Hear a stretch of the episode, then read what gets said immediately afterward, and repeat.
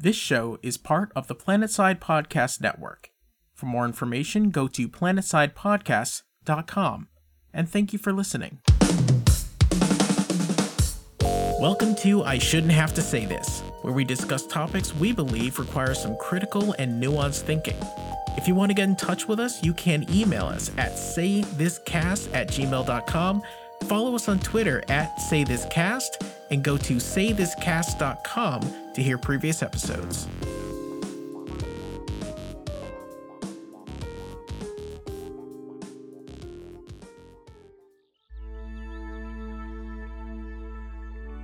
I, I was gonna say, like, you know, we were talking about how I don't have anger in my heart for Trump. And what did you say?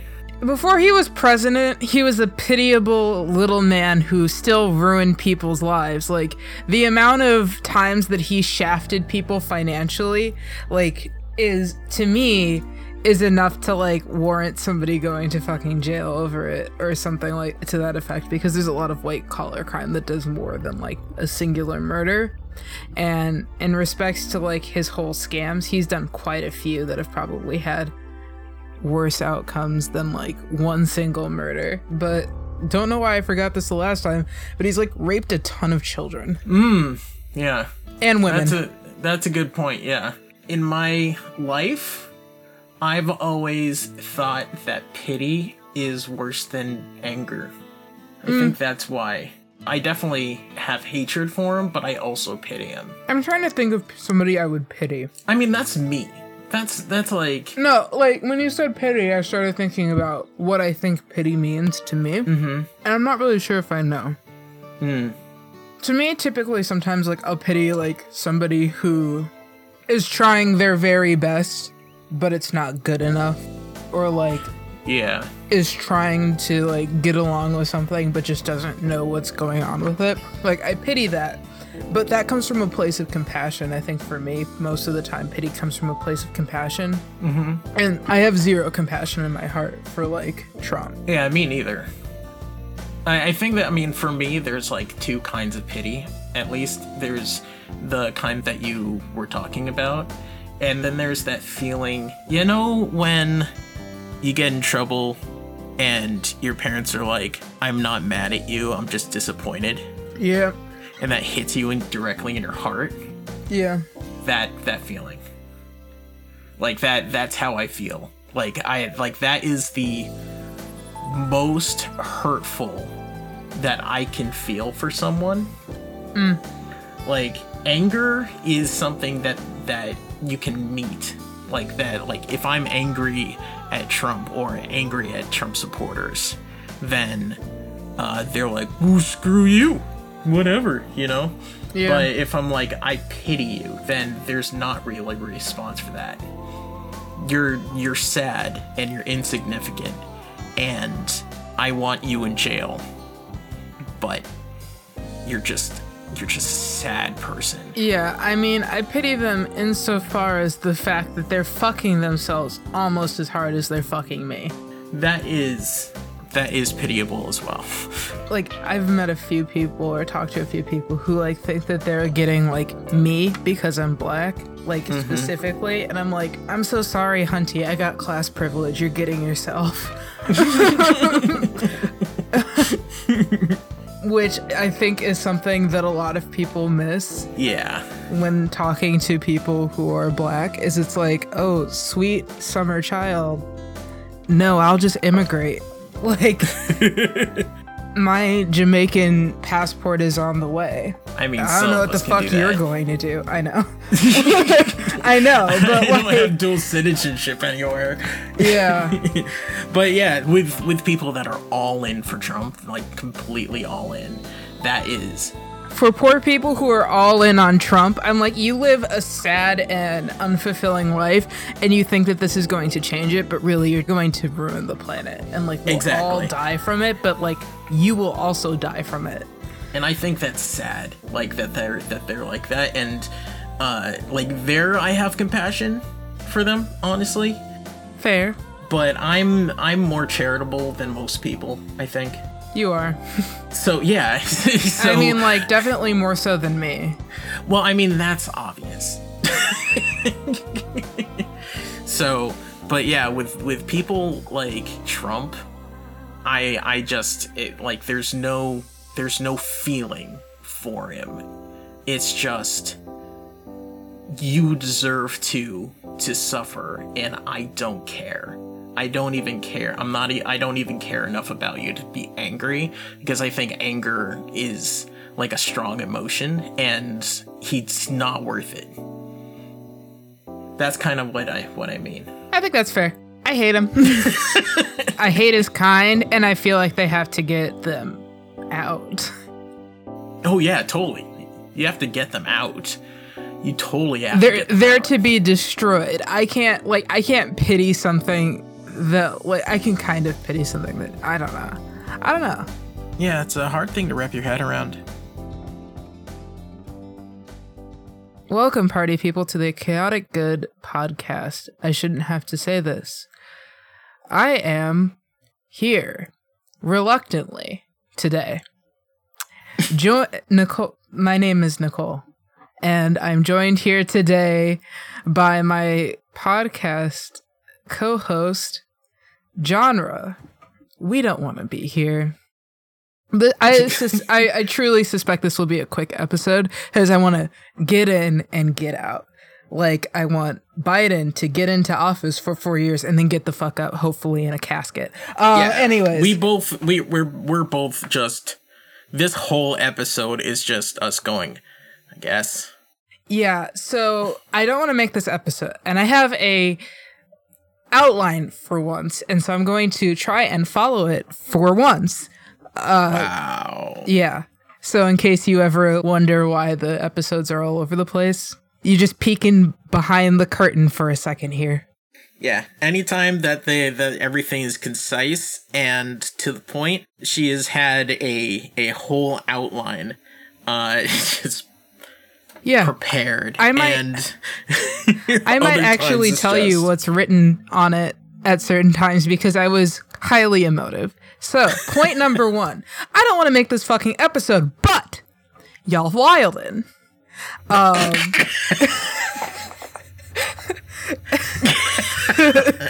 and two, I don't ha- want to have to care enough about electoral politics to make this episode, but there are a lot of people who seem to care a lot about electoral politics enough to make me have to make this episode. so here we are. So I think a really nice place to start is to steelman some of the Bernie or bust positions and then counter those positions with, and these are in uh, full caps, facts and logic. Today we're countering Bernie or bust with facts and logic. Steelman? I'm going to represent the arguments as accurately as I can as I understand them. Okay. That is a term I haven't heard before, so I'm going to start with the first one I hear a lot, and it is the dumbest. Electoral politics aren't important, and we should probably divest from them. So, true! Electoral politics are not a shortcut to progressive change. A lot of people were treating Bernie's uh, presidential candidacy as though it were. That's not how it works.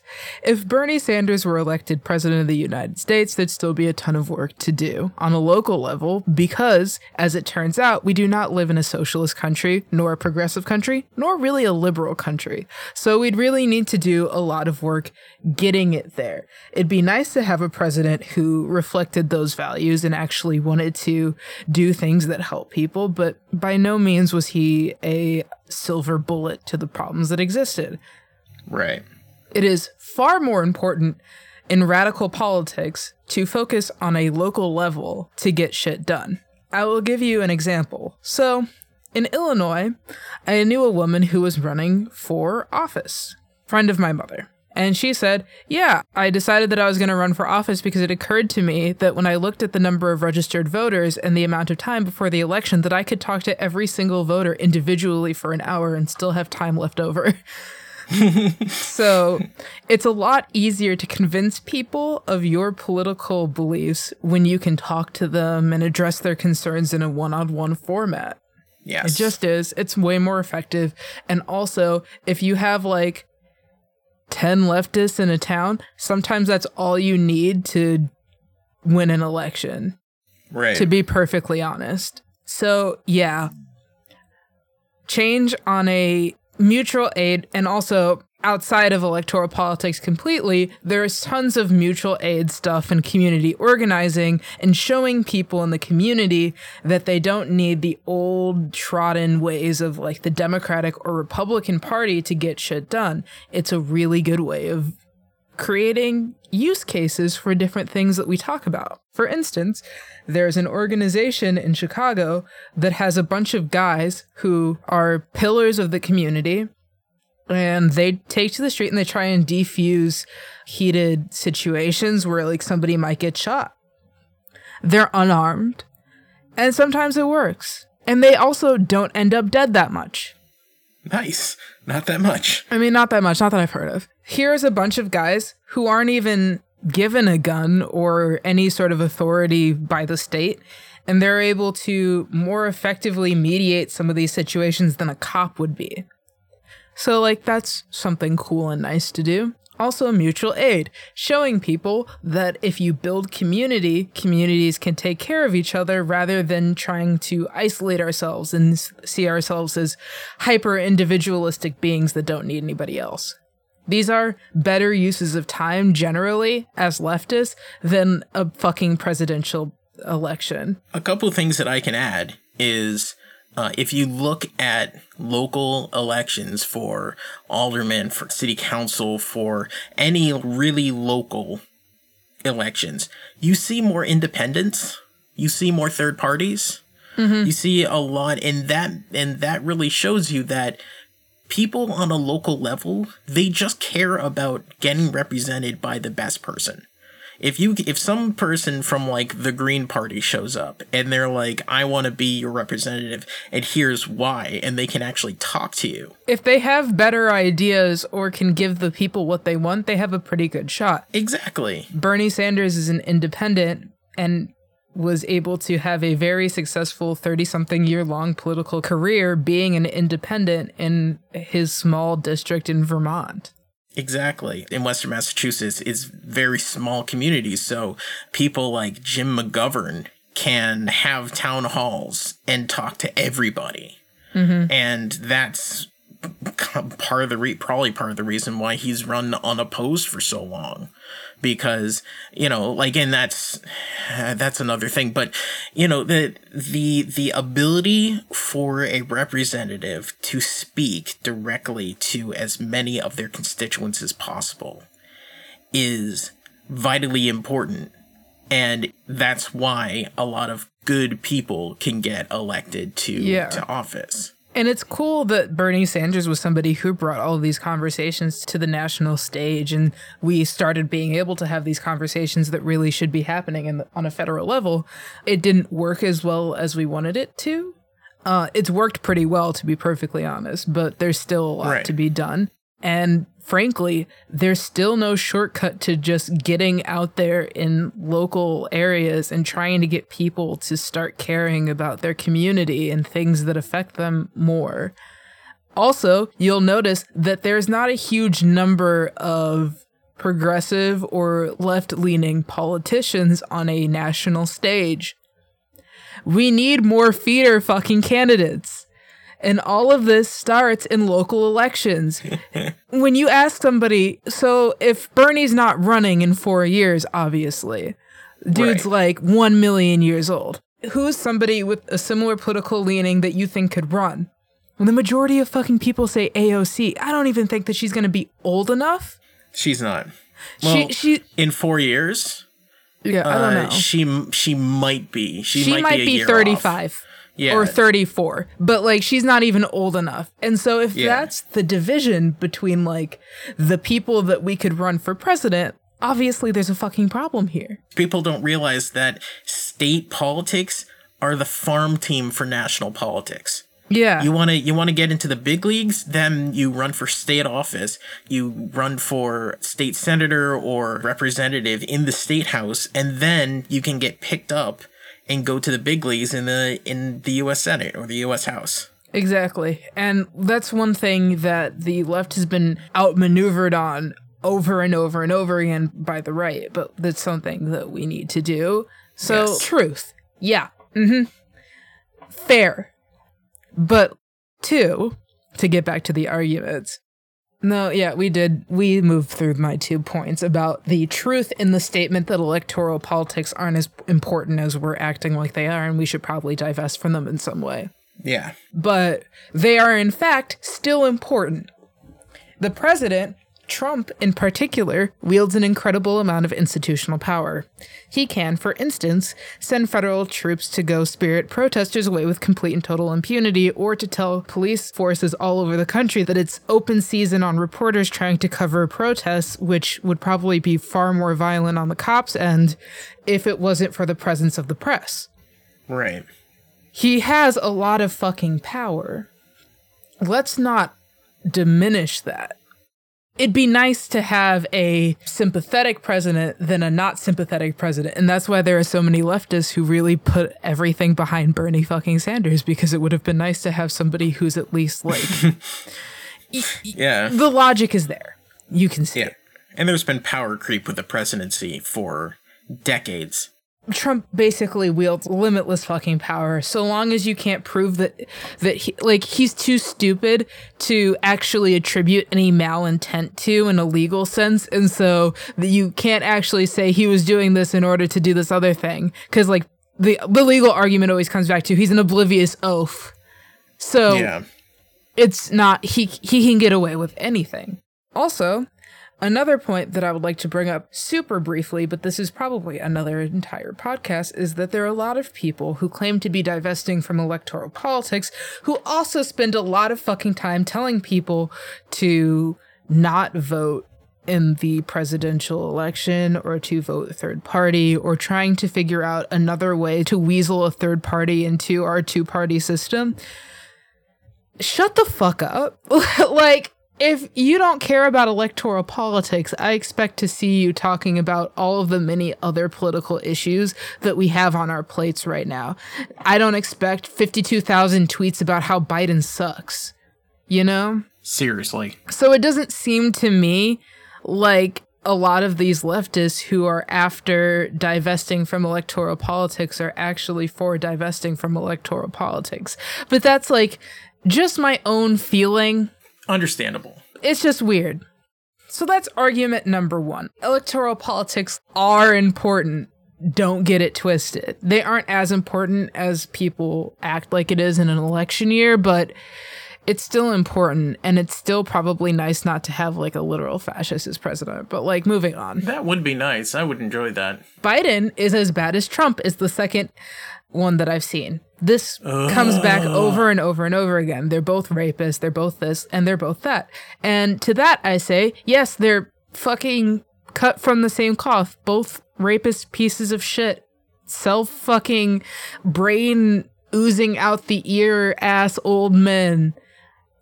Fair, sure, yeah. But one is literally just worse than the other. You compare somebody who we just know have raped more than 10 children at least, and then like tack on a lot of grown ass women.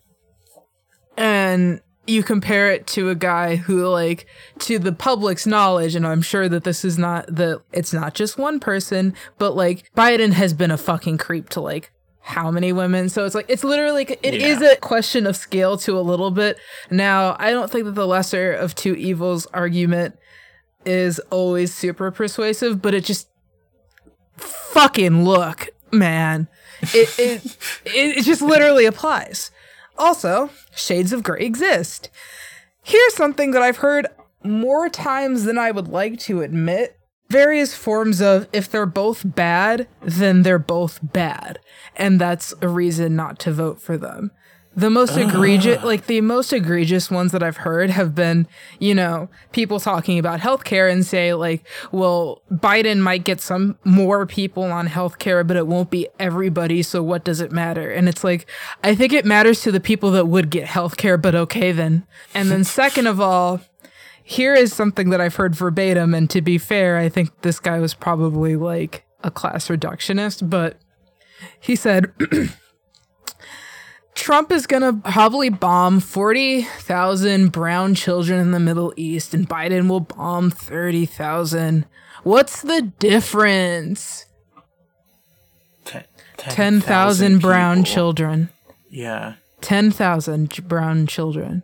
Like when you when you make this shades of gray fucking argument that two things are bad therefore they are bad, it makes you sound like a callous piece of shit because you literally reduce you say that the difference between harm doesn't matter because the difference you reduce people down to a fucking statistic possibly in favor of accelerationism, which is the next bullet point that I have here.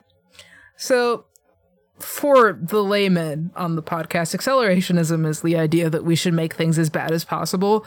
And from seeing how bad it can get, the people will revolt and it will somehow go and the revolution will happen. And this will only happen in time for climate change. The burn everything down method of politics. Yeah, which I actually agree with, but but accelerationism is more make it as bad as possible so it gets burned down because it's bad for everybody.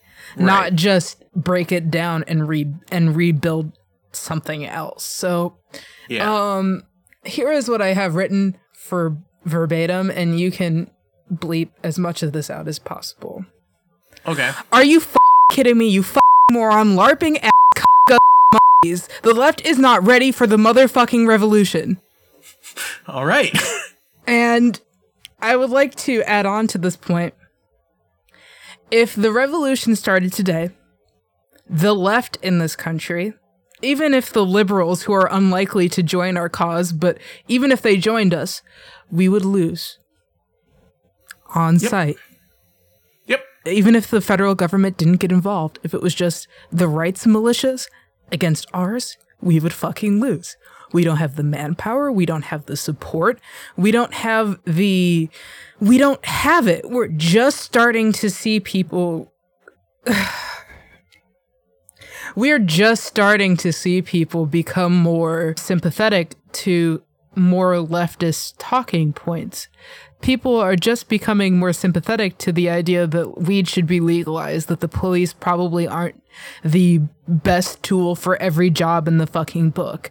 You're telling me, like, the country, our country, the United States is a fascistic fucking country and public sentiment hasn't changed enough for that not to be true.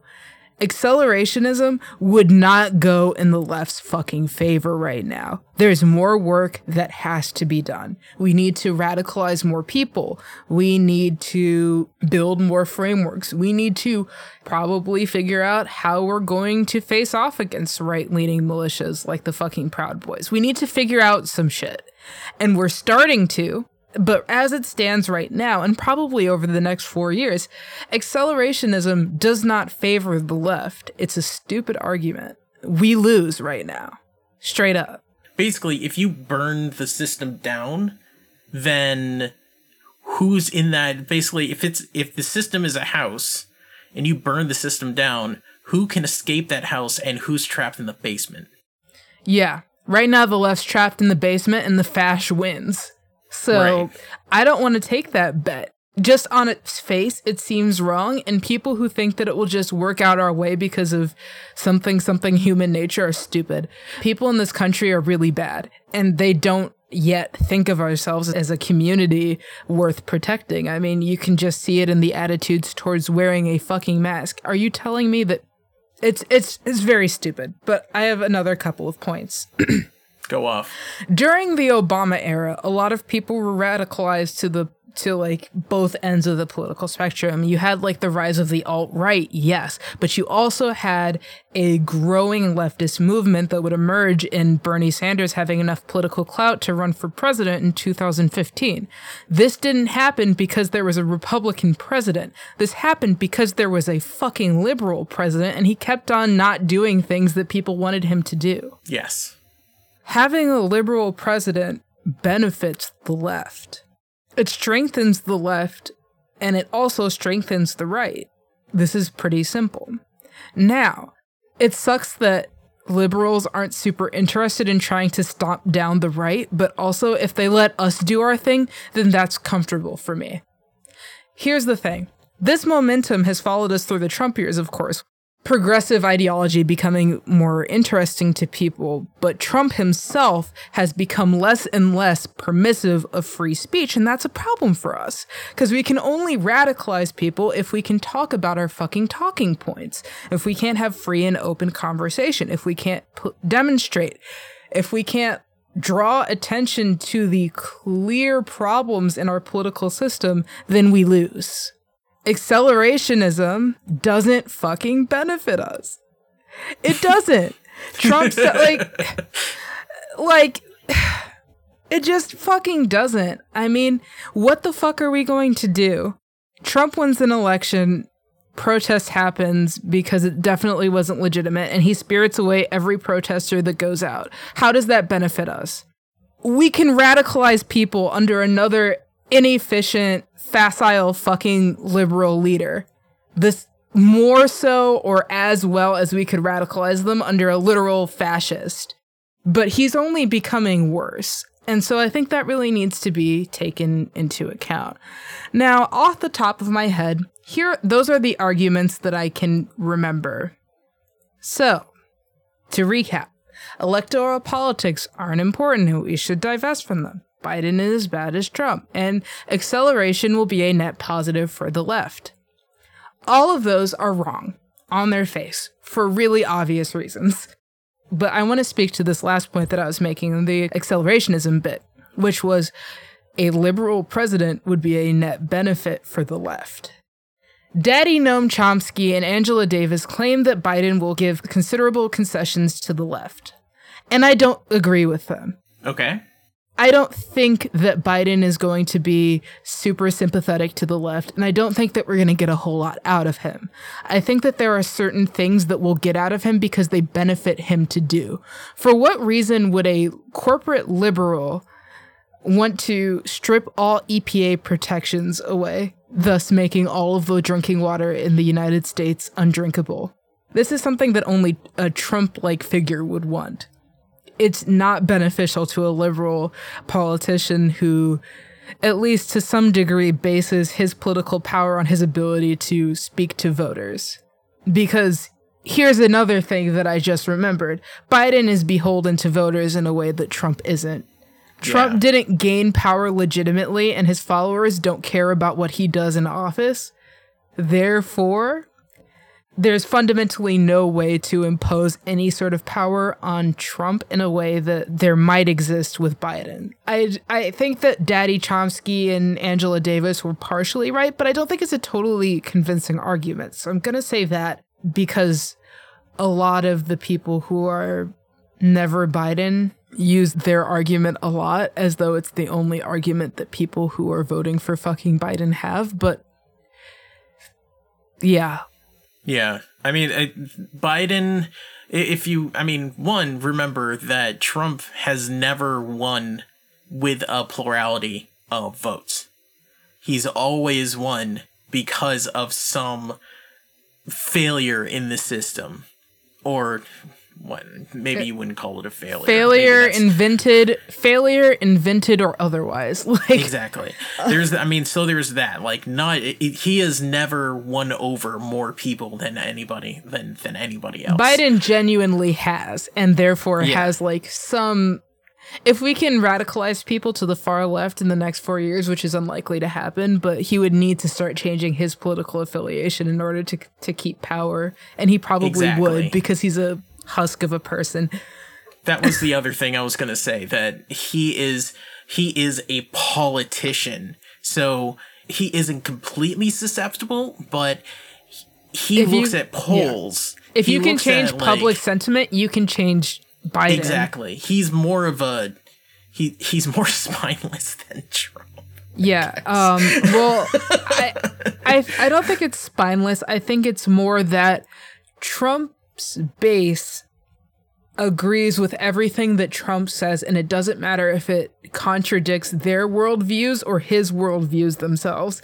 Yeah. It's just whatever came out of his mouth last. Yeah. That simple. it's not so simple for Joe Biden. So I think that they're right in some sense. I don't think it's as dramatic as to be a primary argument. Here is my primary argument Let's go. Trump is going to suppress free speech in his second term. Yeah. He's going to suppress free speech. Yeah. The feds in fucking Portland this weekend, as we're recording. This won't release this weekend, but you'll remember it. We're recording on the 19th of July right now, and this is just this weekend that this happened. Yeah. So protesters just getting disappeared for having political beliefs that differ from the talking points of the federal fucking government. That's pretty fucking terrifying. Yeah. That's what happens in China. Not great shit, man. Also, journalists during the Black Lives Matter movement or uh, protests getting their eyes exploded, getting arrested. Eight people have been blinded since the start of the protest.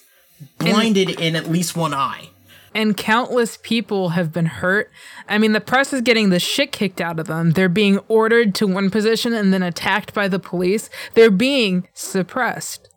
Now, nonviolent protest in this country only fucking works when the press is there to see how the cops act during a nonviolent protest. It's the only way to get the message out, and it's the only way to build public sentiment. The fact that that's being actively attacked by Trump is terrifying. They didn't do that in the 60s, motherfuckers. All of that film got released because the, like, there was no live film in the 60s. Do you people understand that that had to be delivered somewhere and then aired on the evening news? Right now, if that's how that worked, I'm pretty sure that they'd be intercepted by the cops. It's not good. They're Yeah. trying to stop people from recording these things. And this is going by, and the Republicans are actually like beyond Trump are defending this. That is truly fucking terrifying. Trump has spoken openly about wanting to attack Section 230 protections for free speech on the internet. This is a measure that ensures that platforms like Facebook and Twitter are treated more like forums rather than publishers. Because if they were a publisher, they would be responsible as a company for the things that get said on their platform. Thus, meaning that you couldn't call Trump a stupid doo doo head who fucks children because then Trump could sue Twitter for libel. This would mean that political discourse on the internet dies. And I don't know if you've noticed, but the left sure does a lot of radicalization on the internet. I mean, the internet and uh, and social media i- are perfect for radicalizing different, like a mass amount of people at a time. Yeah. It's really important to the left that this is maintained. And Yes. Trump is actively pursuing measures to ensure that it does not. And that is terrifying. Absolutely terrifying. Free speech in a country where socialism is still a dirty word is the most valuable tool that we have in the battle against the right. It is. We can talk about the data that cops don't work. We can talk about the data that we don't live in a real democracy where people's votes count. We can talk about these things. Therefore, we can fight back. Donald Trump doesn't want you to get to talk. I don't know how to make this more clear to you, motherfuckers, but if free speech stops in this country, we lose. Fascism wins. It's over. Game over, motherfuckers. It, w- There's a reason why it's the First Amendment. yeah, Biden will not, for all of his flaws, fucking rapist, war criminal ass motherfucker, for all of his many crimes against humanity, is not going to stop you from talking about all of his crimes against humanity. Donald Trump will stop you from talking about those things. He's really mm-hmm. interested in doing that Oh, he loves it. it's really important that we do everything we can to stop this. Free speech is our only option at this point. It is the way that we win. If free speech stopped today and you had to walk along the line of public discourse, we would not get to say the things that we say on this podcast. Oh, oh no. Yeah. No, no, No. we would not. Uh, Pine, Pinecast, our host Pinecast would get sued. uh, for so many podcasts that they host, and they would have to stop either stop functioning or start regulating everything on their platform. Free speech is the number one tool we have to fight tyranny. Without right. free without free speech, we can't do anything. We can't organize. We can't do mutual aid projects. We can't do anything. We get we we're like declawed. We don't have anything going for us at that point. We're just going to be spirited away by the fucking feds for saying Black Lives Matter or trans people are human and it will be bad. That's the difference. That's the defining difference. There actually doesn't need, there's no second argument. That is the argument. Free speech is the point. Without that, we lose. Game over. The rest of it doesn't fucking matter.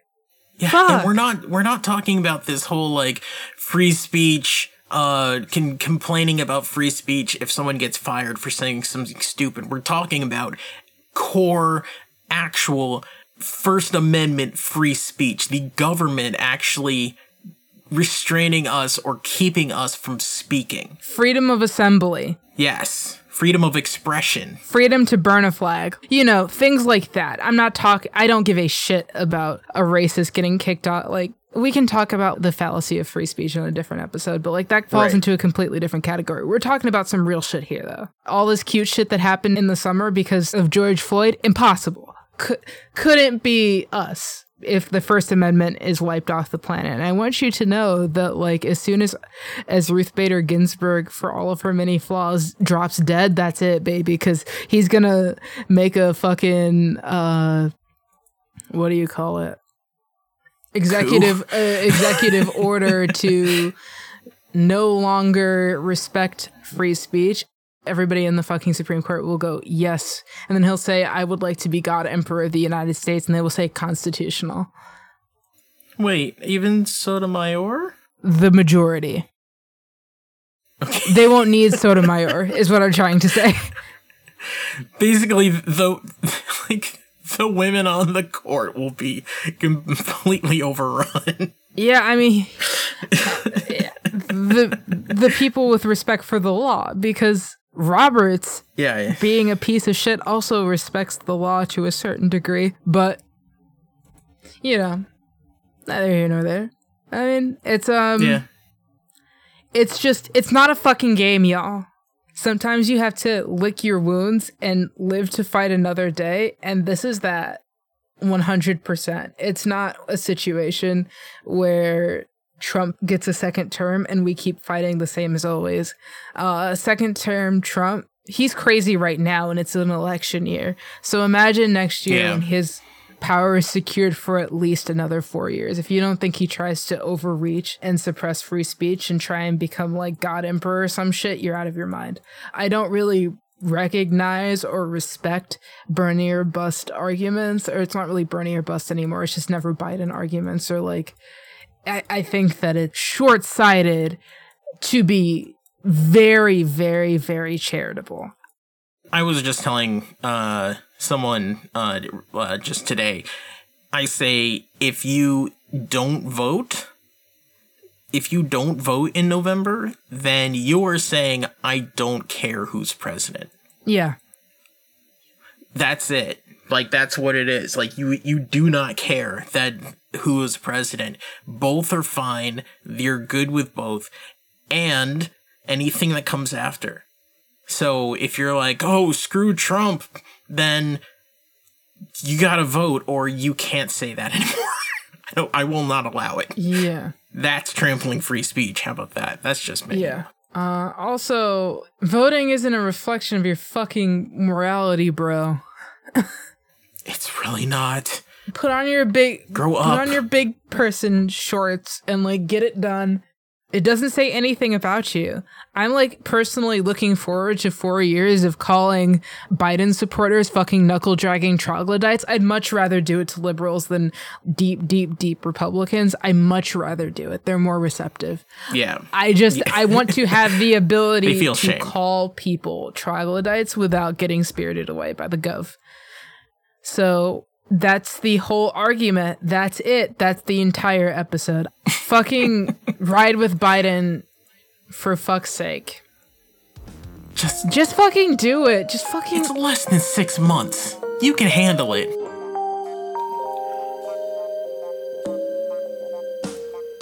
And now we get to talk about something that's actually that we actually enjoy, that we actually that's actually making us happy. So, Nicole, what is making you happy this week? Okay, so there's this YouTuber, and I'm gonna butcher the fucking name so bad. Uh, but it's like Haiboka. That's Korean. I'm gonna put it in the show notes. Got it. They make um like cute little figures uh with a 3D pen. It's really cute. Um and she talks during the episode and she just seems like really into her projects and uh, like she's super passionate about cute shit. It's it's really nice and she does a really good job. There's a baby Finn. Uh there's Kirby with a star. There are Ditto Pokemon. Oh, I want a ditto. There's like a big old bun seal, fi- seal figurine. There are like characters from Animal Crossing, and then there's like also like this little tiny hedgehog thingy saying "Hey." It's just cute. It's really fucking cute. It's really it's nice. Um, the voiceover work is cute. She's funny. It's it's a nice. It's uh it's a really nice break.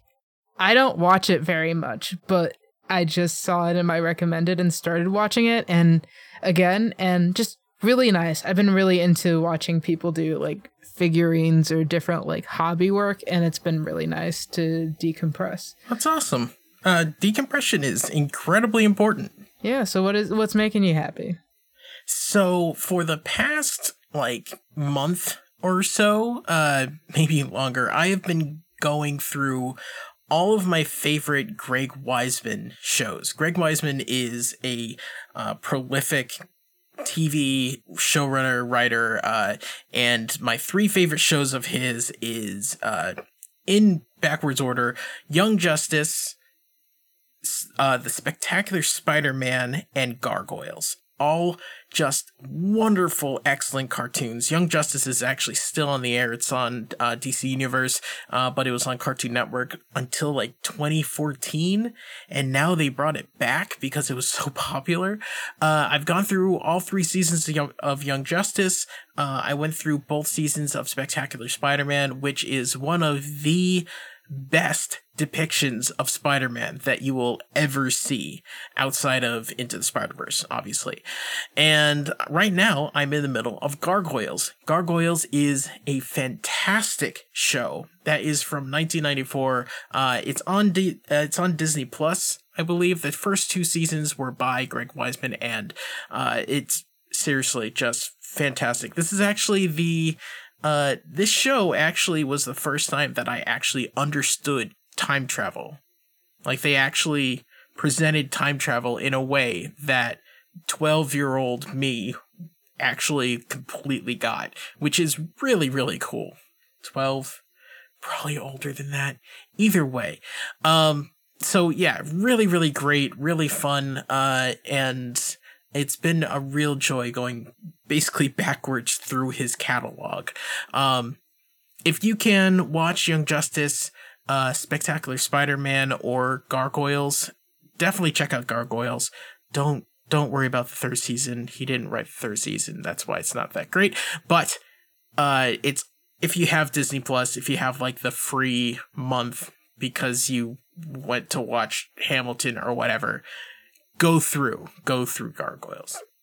And that is it for this episode. Thank you so much for listening. I shouldn't have to say this is produced every 2 weeks, so we have an episode that comes out on the second and fourth Tuesday of every month. We are getting really close to our year anniversary, so that is going to be really cool. We have a great idea for that show, so stay tuned for that. If you want to learn more about today's topic, then there are going to be links and uh, interesting stuff in the show notes. Uh, if you have any thoughts or opinions or anything, there are a few ways you can get in touch with us. You can tweet at us. Our DMs are open at Say This Cast uh, on Twitter. Uh, you can email say this cast at gmail.com if you have any longer comments. If you can, go on Apple Podcasts or Stitcher or Podchaser or anywhere that you can leave comments or reviews that would be really really helpful for the show so uh, leave us you know, like five stars, obviously five stars. Uh, if you'd like to support the show in another way, then we have a few uh, ways so we can get Nicole a mic stand. We are trying to get Nicole a mic stand. Let's do this. You can go to uh, coffee, ko-fi.com slash say this cast.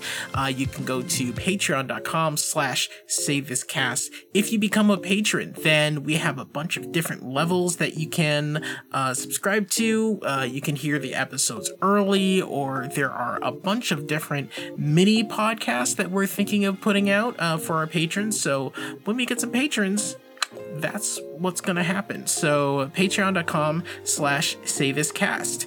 Uh, Nicole can be found at Jack of Three Trades. That is three as in the number. And I can be found at press start lock on Twitter, or you can go to uh, starttocontinue.com. That is the website for my nerd music show.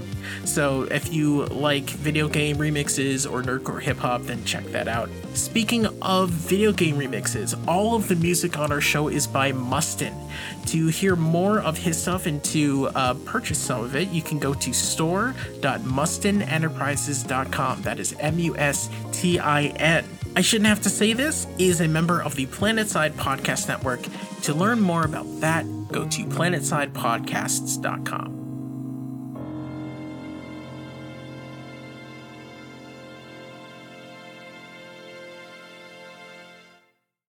I would prefer a president that I can call a fucking stupid baby rapist ass murderer killer war criminal ass dumbass razzle dazzle looking ass bitch.